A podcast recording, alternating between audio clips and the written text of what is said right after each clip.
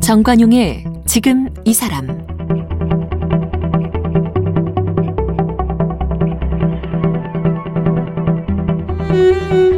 여러분 안녕하십니까 정관용입니다. 우리가 뭔가 중요한 걸 선택하거나 결정할 때 생각하고 또 생각하고 꽤나 심사숙고해서 결정하죠. 충동적으로 결정하지 않는다고 생각들 하실 겁니다. 그런데요, 생각보다 우리는 뇌의 본능에 휘둘린다는 거 알고 계십니까? 우리 의지대로 생각하고 행동하는 것 같지만 뇌가 하라는 대로 뇌를 따라하는 경우가 많고 그래서 잘못도 저지르고 실수도 하고 후회하는 일도 생긴다는 거죠. 이런 내용들 얼마 전에 저희가 뇌과학자 카이스트 생명과학과 김대수 교수께 들어본 적이 있죠. 그래서 왜 뇌와 나를 분리해야 하는가 뭐 이런 얘기들을 나눠본 적이 있는데 그때 시간이 없어서 못다한 얘기가 너무 많았어요. 그래서 오늘 다시 한번 모셨습니다. 뇌과학자 카이스트 김대수 교수 만나보죠. 김대수 교수는 서강대학교에서 생물학을 전공했습니다. 포항공과대학에서 생명과학으로 석사와 박사 학위를 받았습니다. 1998년 한국에서 대학원생으로는 최초로 네이처에 논문을 게재해 주목을 받았습니다. 미국 뉴욕 주립대 의대에서 박사 후 연구원, 한국과학기술연구원 생체과학연구부 선임연구원, 록펠러 대학 개관 교수를 지냈습니다. 주된 연구 분야는 파킨슨병 등 뇌질환, 소유욕의 신경과학, 인공지능 행동 분석 등입니다. 2004년에 카이스트 생명과학과 교수가 됐고 메타인지 사업단장과 카이스트 원진 세포치료센터장을 맡고 있습니다. 국제행동유전학회 젊은 과학자상, 한미과학자협회 회장상, 카이스트 우수연구상, 3일 문화상 등을 수상했습니다. 쓴 책으로는 뇌과학이 인생에 필요한 순간이 있고, 함께 쓴 책으로는 1.4kg 우주뇌, 사랑에 빠진 뇌 등이 있습니다.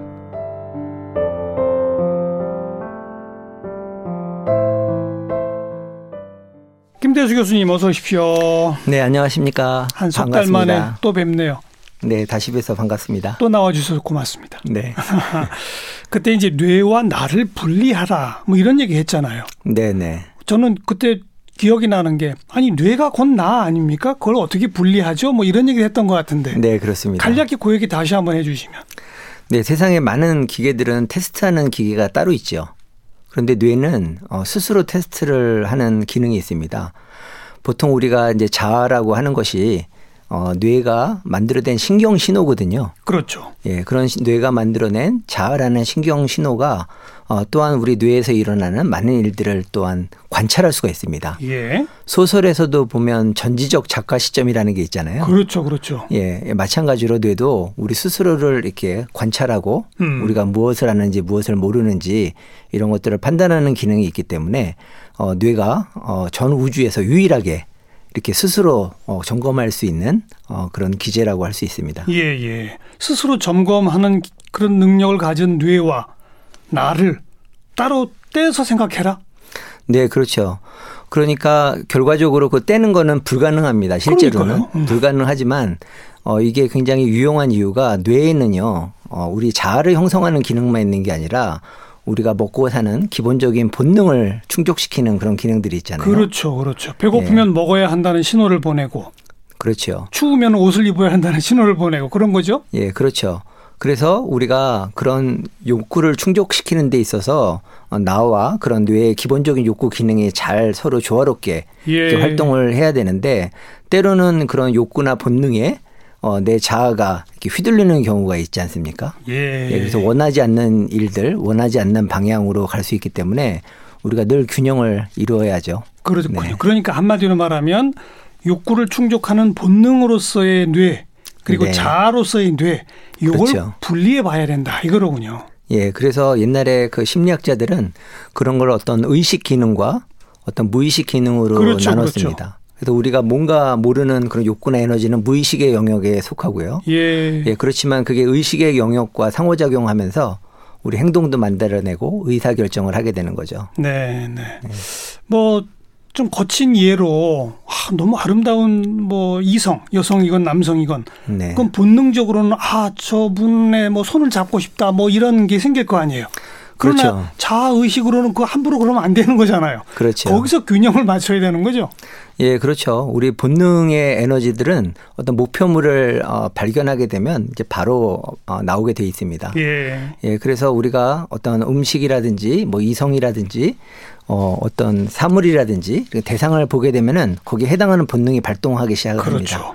그래서 그런 뇌의 본능을 어, 잘 이해하고 우리가 행동을 해야 되는데 예. 때로는 이런 실수를 할 수가 있어요. 어, 이게 정말 내가 원하는 거구나. 음. 예, 그래서 그러면 그 계획을 해서 그거를 성취를 해야지. 이렇게 하다 보면 어, 잘못된 길로 갈 수가 있고 예. 또 작은 성공이 또 도파민 신경 회로로 해서 또 계속 그 일을 반복하게 하거든요. 예, 예. 그래서 바늘도둑이 소도둑된다. 예, 그게 바로 신경과학의 원리입니다. 알겠습니다. 근데 4차 산업혁명 시대 세상이 빨리 변하고 뭐 새로 알아야 할 정보도 많아지고 막 이런 복잡 세상이 될수록 뇌과학의 중요성도 커진다고 주장하셨는데 네. 그 이유는 뭡니까? 그러니까 세상은 빨리 변하고 있지만 사실은 뇌는 그 속도에 맞추기가 어렵고요. 그렇죠. 어, 각자 사람들이 세상을 인식하는 거는 사실은 세상 자체를 인식하는 게 아니라 나름대로 우리 머릿속에 또 다른 아바타 세상을 만들어서 내가 인식을 하는 거잖아요. 예, 예. 그래서 시- 세상이 빨리 바뀌면 바뀔수록 어, 사람들마다 그 새로운 그 만들어지는 세상의 그 차이라든지 괴리가 커질 수 있습니다. 그래서 갈등이 심화될 수 있고 거기에 따라서 서로 이렇게 원하지 않는 충돌이 또 일어날 수도 있고요. 예. 예, 그렇기 때문에 저희들이 이, 그 뇌의 생리를 잘 이해를 해서 이 변하는 사회에 그런 진실과 또 현상의 제- 객관적인 사실 정보를 얻기 위해서 예, 우리가 굉장히 노력을 해야 되는 거죠. 음. 그리고 뇌과학을 잘 활용하면 사회적 갈등도 줄일 수 있다. 네, 그렇죠. 그 말은 뇌가 결국은 사회적 갈등을 만든다는 건가요? 네, 그렇습니다. 결국에 우리가 갈등을 일어나는 이유는 보통 뭐 사회 심리학적으로 여러 가지 원인이 있지만 예, 뇌과학적으로 보면은 어, 서로의 그런 어, 사고방식의 충돌 아닙니까? 예. 그러니까 사람들마다 자기만의 그 아바타 세상을 가지고 있고 기준을 만들고 있는데 이 기준이 서로 자기께 옳다고 생각을 하는 거죠. 각자가 인식한 현실이 좀 다르죠. 그렇죠. 그게 세계관일 수도 있고 여러 가지 어 따르게 철학적으로 설명할 수 있지만 예. 결과적으로 신경 신호로 우리 뇌는 자기 나름대로의 세상을 만들어서 인식을 합니다. 예, 그걸 하나의 모델이라고 그러는데 음. 이런 모델 하우스가 사람들마다 다 다르기 때문에 예. 이제 갈등이 일어나는 건데요. 사실은 이 갈등을 해소하려면 어떻게 해야 되겠습니까? 모델을 다 똑같이 만들면 되겠죠. 근데 그건 불가능하잖아요. 예, 불가능하고 바람직하지 않죠. 예, 그렇기 때문에 우리가 모델이 불완전하다는 사실을 인식을 해야 되고요. 음. 예, 그래야만 이제 갈등의 해소 방안이 나오는 거지. 그렇지 그러니까 않고. 예. 내 생각과 내 판단이 옳다. 그러나 남의 생각과 남의 판단도 옳을 수 있다. 그렇죠. 이- 이렇게 돼야 갈등이 줄어들잖아요. 그렇죠. 그런데 보통은 사람들이 이런 그 실제 세상과 내가 만들어낸 세상의 차이가 있는 그런 거를 이제 인지 부조화라고 하는데요.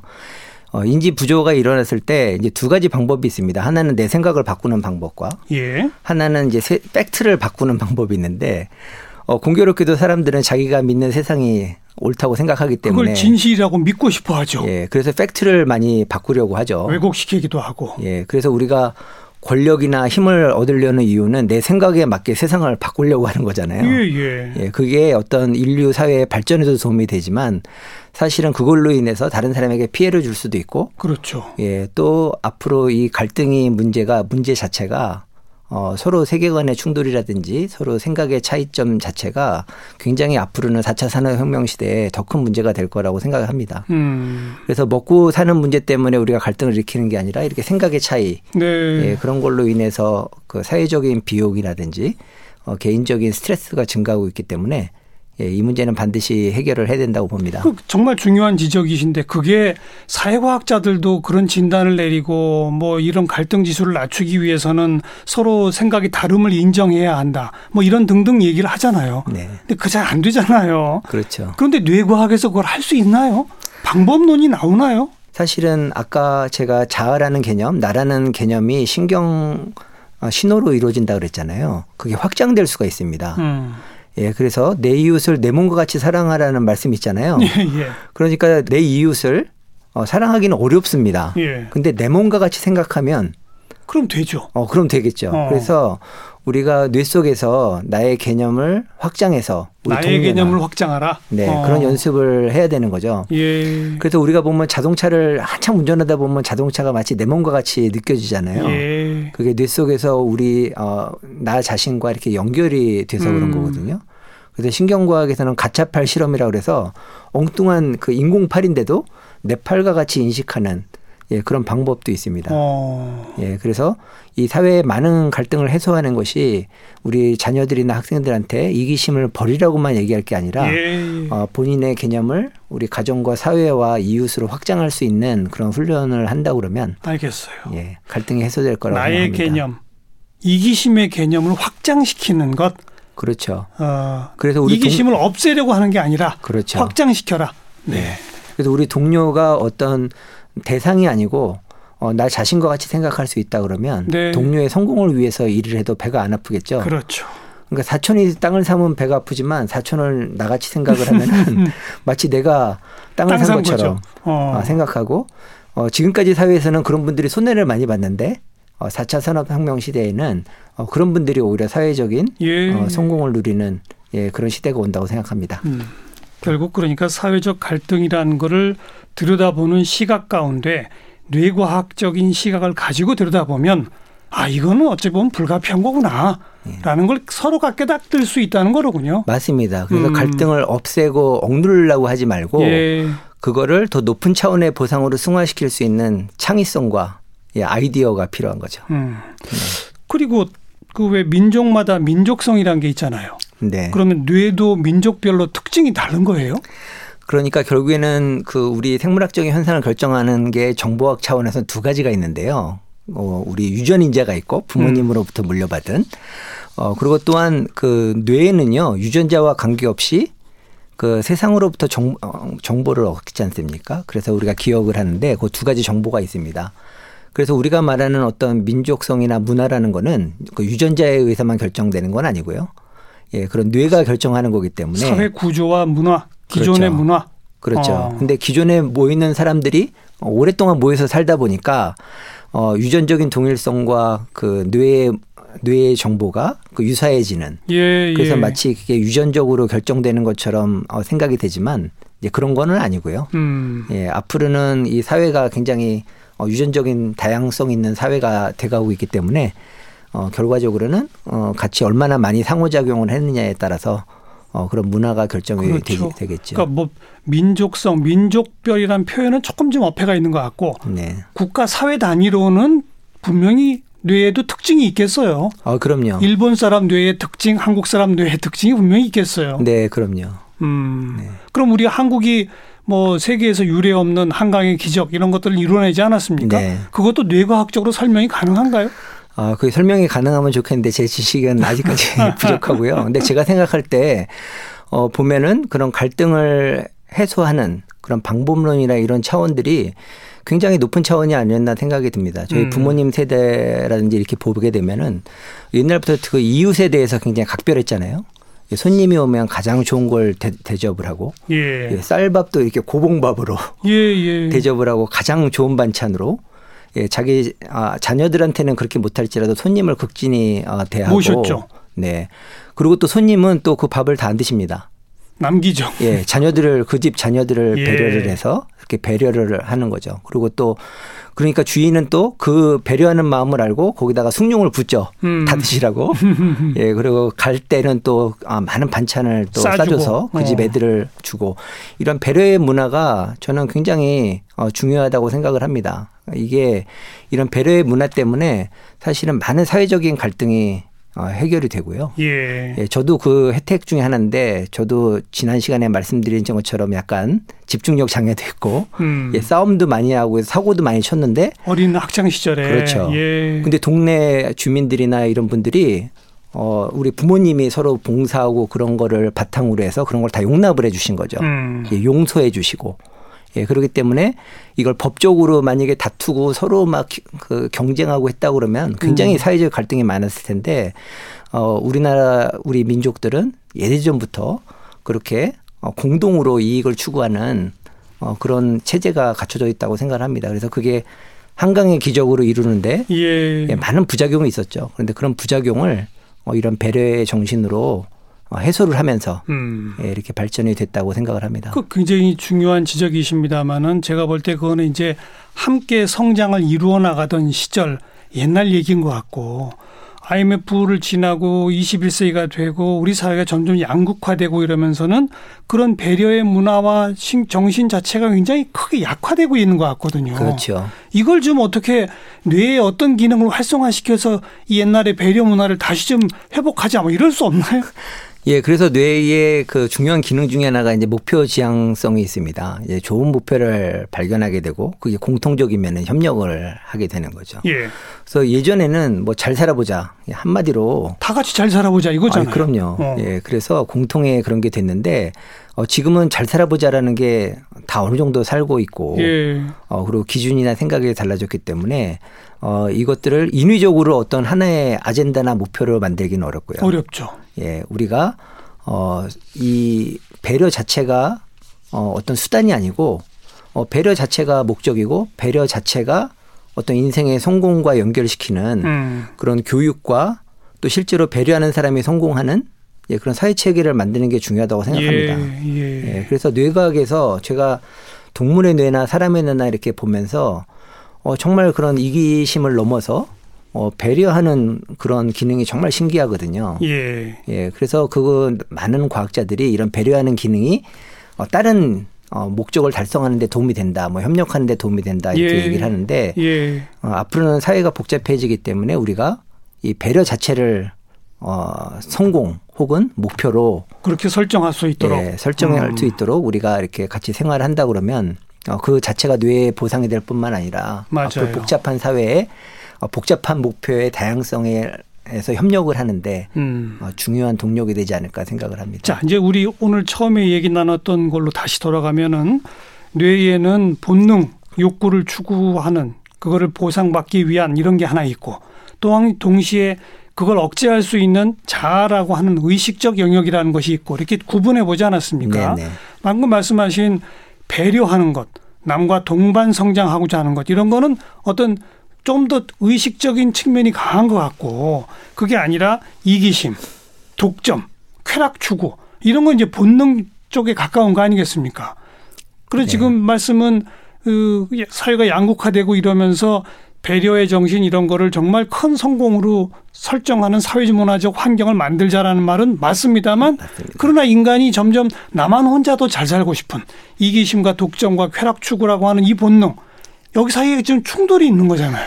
네, 굉장히 중요한 말씀입니다. 그래서 어, 저도 어렸을 때 많이 맞았는데 예, 만, 그런 이유가 너무 이기적이고 그런 본능적인 걸 할 때 그거를 억눌러야 예. 되니까 예. 어, 그거를 억누르려고 많이 노력을 했죠. 음. 예, 그리고 어, 어떤 그 메슬로우의 어떤 욕구 충족의 단계를 보게 되면 우리 아주 기본적이고 본능적이고 이기적인 욕구가 충족이 되면 그 다음에 어, 좀더 어, 자아실현과 같은 높은 차원의 욕구로 피라미드처럼 단계적으로 올라간다는 그 맞습니다. 거죠. 어. 그런데 저는 시- 뇌과학을 하면서 우리 뇌 속에 과연 그러면 그런 고차원적인 욕구라는 게 따로 있나 음. 살펴보면 어, 그런 게 없거든요. 없어요. 예, 그런 본능적인 욕구들만 있고 뇌를 파면만 파볼수록 정말 그런 이기적이고 본능적인 신경들만 존재한단 말이죠. 그래요. 그래서 제 그럼 생각 그 배려 정신은 어디서 나오는 거예요? 예, 그래서 제가 생각할 때는 어 우리 어떤 높은 차원의 어, 이기심이라고 생각할 수도 있고요. 우리의 욕구라는 거는 사실은 댐에 갇혀진 그 어, 에너지입니다. 음. 그러니까 우리가 수력 발전도 보면은 물의 위치 에너지를 활용하지 않습니까? 그렇죠. 예, 그래서 우리가 욕구를 억제하려고 그러면 억제할수록 또 우리가 뭐에 중독됐을 때 그걸 끊으려면 끊으려고 할수록 그 욕구의 에너지는 계속 차오르는 거죠. 더 커지죠. 예. 어. 그래서 그 욕구를 없애는 게 중요한 게 아니고 그 욕구를 어 정말 그 다른 방향으로 틀어주는 게 굉장히 어, 어. 중요합니다. 예. 예. 그래서 저는 이제 욕구의 채널을 돌린다고 얘기를 하는데요. 욕구의 채널을 돌려라. 예. 그래서 많은 동물들이 보면은 재밌는 현상이 관찰이 되는데요. 예를 들면 그 표범이나 그런 포식자가 어 어떤 동물을 잡았을 때 음. 어, 거기에 새끼가 있단 말이에요.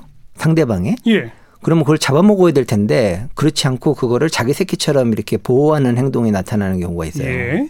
예, 그런 거를 보면은 어, 어떤 이- 고차원적인 그런 본능이 아니고 음. 어, 이게 어, 모성애라든지 어, 쉽게 말하면 동료애로 바뀐 거죠. 네. 순간적으로. 네. 예, 그래서 우리가 어, 어떤 그 욕구의 에너지, 본능적이고 이기신 그런 에너지를 어, 제가 생각할 때는 좋은 목표를 설정을 해서 잘 활용해야 된다. 음. 어, 이렇게 말씀드리고 싶습니다. 그러니까 고차원적으로 보여지는 그 배려심, 그다음에 공동의 성장을 추구하는 힘, 이것도 음. 결국은 이기심이 한 단계 승화된 거다. 이렇게 봐야 된다. 네, 그렇죠. 어. 그래서 어떻게 보면 따로 에- 있는 게 아니고. 그렇죠. 뇌의 에너지는 똑같은데 예, 예. 예, 그거를 어떻게 활용하느냐에 따라서가 중요한 거고요. 근데 그 한 사람의 개인이 그럼 그런 노력을 할 수 있는 방법이 있나요? 네, 그런 노력이 바로 그러니까 성공한 경험인데요. 음. 우리가 흔히 이제 중독 회로라고 그러죠. 이제 도파민 회로라고 그러고 뇌는 어떤 성공해서 보상을 하면 그걸 반복하는 어, 그런 기능들이 있습니다. 예. 예, 그래서 우리가 어떤 사회적으로 바람직한 어떤 성공을 해서 일을 해서 보상을 받게 되면 그 일을 또 반복을 하게 되는 거죠. 예, 그래서 우리 뇌에 있는 아까 그 본능 신 아, 본능 신경들을 말씀드렸고 예. 그다음에 이성적인 뇌를 말씀드렸는데 예. 그 둘을 연결하는 회로가 또 보상 회로라고 있습니다. 예. 예, 그래서 우리가 어떤 그 본능적으로 안 좋은 일을 성공을 해도 도파민 신경이 나오죠. 아, 거기도. 나오고요. 범죄를 해도 성공하면 그렇죠. 나오죠. 그리고 어떤 좋은 일을 해서 저희가 보상을 받아도 똑같이 도파민이 나와. 아, 그 점입니다. 그 점. 예, 음. 원리가 똑같습니다. 예. 예, 그렇기 때문에 우리가 특히 우리 자녀들이나 아, 또 우리 자신의 뇌가 예. 어, 그렇게 보다 높은 차원의 이익을 추구를 해서 성공한 경험을 많이 해댑니다. 음. 뭐 천리길이 한 걸음부터라고 아주 작은 것부터 이렇게 실천을 해 나갈 수 있을 것 같고요. 네, 네. 네.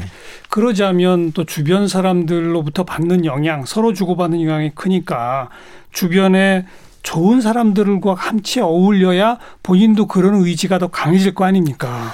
예, 그렇죠. 근데 이게 그래서 부모님들이 늘 좋은 친구를 사귀어라 이렇게 얘기를 하는데요. 다 그러죠. 사실은 좋은 친구 고르다 보면은 사회생활하기 어렵죠. 예. 그래서 다양한 종류의 사람들을 어, 우리가 만나게 되고 이제 거기에 이제 적응을 해야 되는데요. 음. 예, 거기도 역시 마찬가지로 우리가 뇌과학적인 원리를 잘 활용을 하고 어, 그렇게 해야 되겠죠. 그러니까 그 주변에 있는 사람들 중에 저 사람은 나를 내가 만나서는 안 되는 사람, 저 사람은 꼭 피해야 되는 사람, 저 사람은 또 정말 만나야 되는 사람 이런 것도 어떻게 판단을 하나 이것도 중요한 거 아닙니까? 우리 사회를 에서 우리가 만나는 사람들을 크게 이제 세 부류로 나눈다고 하죠. 기버 테이커 앤 기브 앤 테이커로 나누는데 음. 어, 보면은 겉으로는 굉장히 이타적으로 행동을 하는데 어, 결과적으로는 함께 일했을 때 이익을 어, 혼자 가져가는 그런 기술이 분들이- 있으신 분들이 있어요. 그런 분들이 테이커라는 거죠. 예, 테이커 전형적인 테이커들이죠. 어. 예, 그런데 이런 테이커 분들하고 상대를 하게 되면은 굉장히 나중에 그 좌절을 맛보게 돼요. 예, 예. 예, 협력한 이후에 그런 보상이나 이런 걸 다 가져가기 때문에 그래서 그런 것들을 좀 미리 판단을 해서 그거 어떻게 판단해요? 뇌과학적으로 가능해요? 그러니까 뇌과학적으로 사실 경험으로 가능한 거죠. 경험으로. 음. 예, 예, 경험으로 가능한 거고 어 그래서 제가 판단이 가능하다기보다는 조심해야 된다고 말씀을 드리고 싶습니다. 예. 그래서 우리가 만날 때 어 저 사람은 어 너무 매력도 없고 나를 도와줄 것 같지도 않아 이런 생각을 했을 때 오히려 그분이 나에게 도움이 될 수도 있습니다. 그렇죠. 그리고 어떤 분들은 천사처럼 다가오는데 그분이 사실은 악마일 가능성도 있습니다. 주로 사기꾼들이 처음에는 천사처럼 와요. 예, 그렇죠. 그래서 저도 어, 첫인상에 대해서 오히려 반대로 생각하는 어, 연습을 많이 합니다. 예. 어, 왜냐면은 어, 우리 뇌가 어, 결과적으로는 좋게 판단하는 게 어, 본능적인 게 굉장히 많거든요. 그러니까 뇌는 첫인상에 많이 좌우되잖아요. 그렇죠. 외모나 이런데. 예, 그래서 오히려 실력이 없는 사람들이 음, 그런 보- 뇌의 본능을 활용을 해갖고 자기의 매력을 어, 돋보이게 하고 그런 예. 분들이 이제 잘 선발되는 경우도 많이 있잖아요. 예. 예, 그렇기 때문에 우리가 어, 어떤 첫인상의 좌우가 되지 않도록 어, 노력을 해야 되고 그리고 우리가 어떤 그 허니문 피리어드를 가질 필요가 있습니다. 네. 이렇게 좀 어, 서로 경험해보는 어, 그런 기간을 갖게 되면은 예. 자연스럽게 어, 증거로 판단되는 거죠. 주변 사람을 판단하고 평가하는 것도 역시 오늘 우리가 나눈 이야기에 똑같네요. 네. 뇌는 첫인상.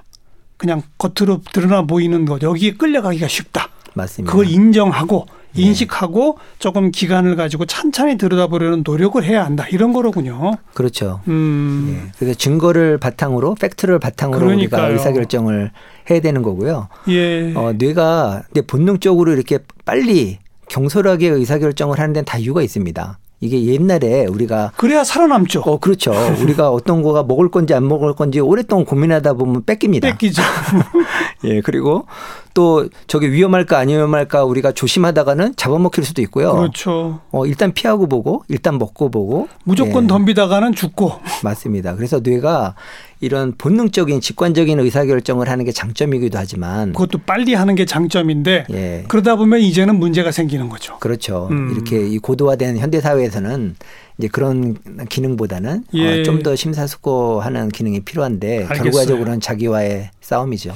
그래서 뇌과학적인 깨달음은 결과적으로 제가 만나 뵙는 그 사람들이 그 사람 자체가 아니라 우리 뇌 속에 또 전기 신호를 만들어낸 신경이 예. 만들어낸 하나의 형상이라고 생각을 해야 됩니다. 그래서 음. 그 형상이 나쁠지라도 그 형상 너머에 있는 어, 진실의 사람은 진실의 존재는 그렇지 않을 수도 있고요. 네. 어, 제가 보기에 매력적이고 굉장히 좋은 그런 형상이라고 할지라도 실제로는 안 그럴 수도 있기 때문에 예, 저희들이 그런 객관적인 증거를 얻으려고 많이 노력을 해야 되고 그렇죠. 네. 노력하면 사람도 바뀔 수 있는 거죠. 예, 사람은 그렇죠. 쉽게 안 변한다 그러지만 변할 수 있는 거죠. 예, 그럼요. 네. 그래서 우리가 이미 많이 변화해 왔고요. 어, 뇌의 중요한 기능이 그 유전자 정보는 변할 수 없지만 어, 유전자 정보에서 생경, 생성된 이 예. 뇌는 어, 끊임없이 변하고요. 어, 40대 이- 이후에도 계속 변한다고 어, 알려져 있고 어, 최근에 신경과학 가 최근 은 아니고 오래된 신경과학 실험에 의하면은 70, 80대에서도 음. 여전히 신경세포가 생성이 되고 새로. 네. 어, 거기서 이제 정보 처리가 된다는 네, 그런 증거들도 있습니다. 음. 예. 그래요.